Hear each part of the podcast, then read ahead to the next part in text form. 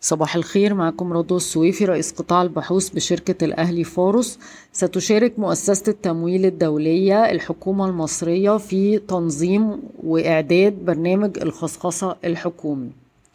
رئيس المنطقة الاقتصادية لقناة السويس في زيارة لنيو دلهي لبدء جولة ترويجية لجذب استثمارات هندية إلى المناطق الاقتصادية والصناعية في العين السخنة وبورسعيد.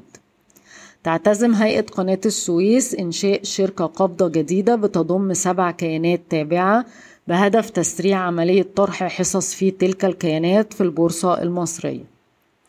وفقا لوسائل الإعلام المحلية تلقى صندوق السيادي المصري تقييم أولي لشركة عز الدخيلة بنحو 1060 جنيه مصري للسهم وكان في أخبار إن آه، حديد عز هي اللي هتستحوذ آه، على 14% حصة الحكومة في عز الدخيلة.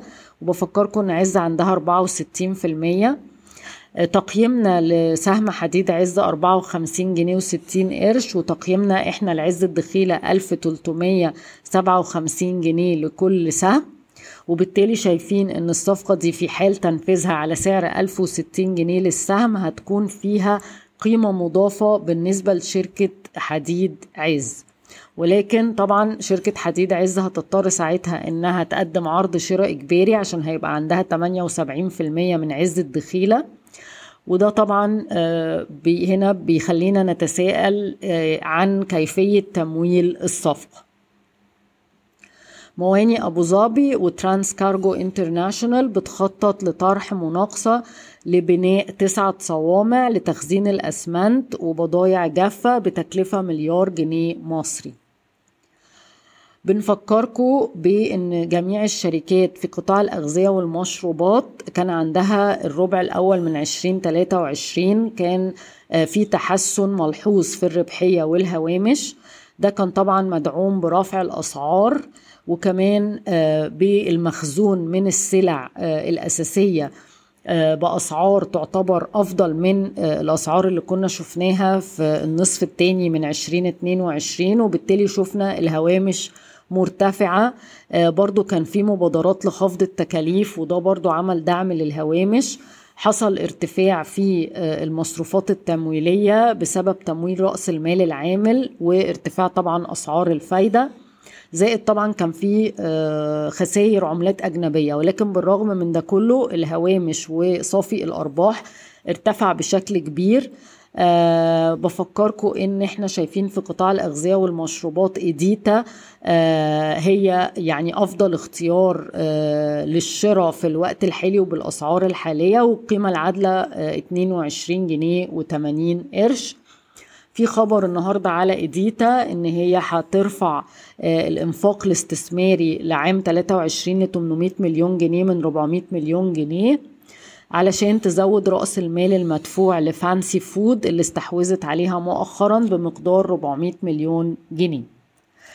آه، إحنا برضو حدثنا آه، التقييم بتاع القبضة الكويتية لدولار و68 سنت لكل سهم أو 57 جنيه للسهم آه، المصري.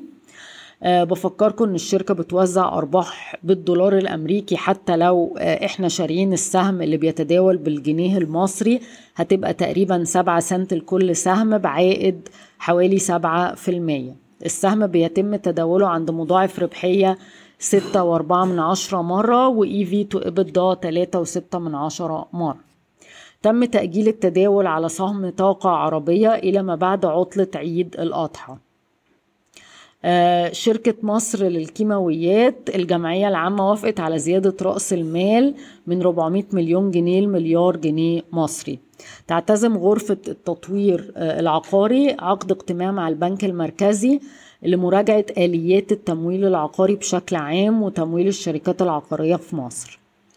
آه، زهراء المعادي هتوزع 15 قرش للسهم بعائد توزيع 2.5% على قسطين. آه، هفكركم سريعا بالتطورات في أسعار السلع العالمية على مدى الأسبوع اللي فات. آه، البرنت عند 76 دولار للبرميل ارتفع 2.5% الديزل وال heavy fuel oil الفرق بين أسعارهم ارتفع 14% ل 310 دولار للطن بعد ما كان في حدود الميتينات. اليوريا نزلت 6% ل 300 دولار للطن. البولي إيثيلين نزل 4% ل 990 دولار للطن. البولي بروبيلين نزل 1.6 من 10% ل 910 دولار للطن. الفرق بين أسعار الحديد وخام الحديد نزلت 1% ل 414 دولار للطن.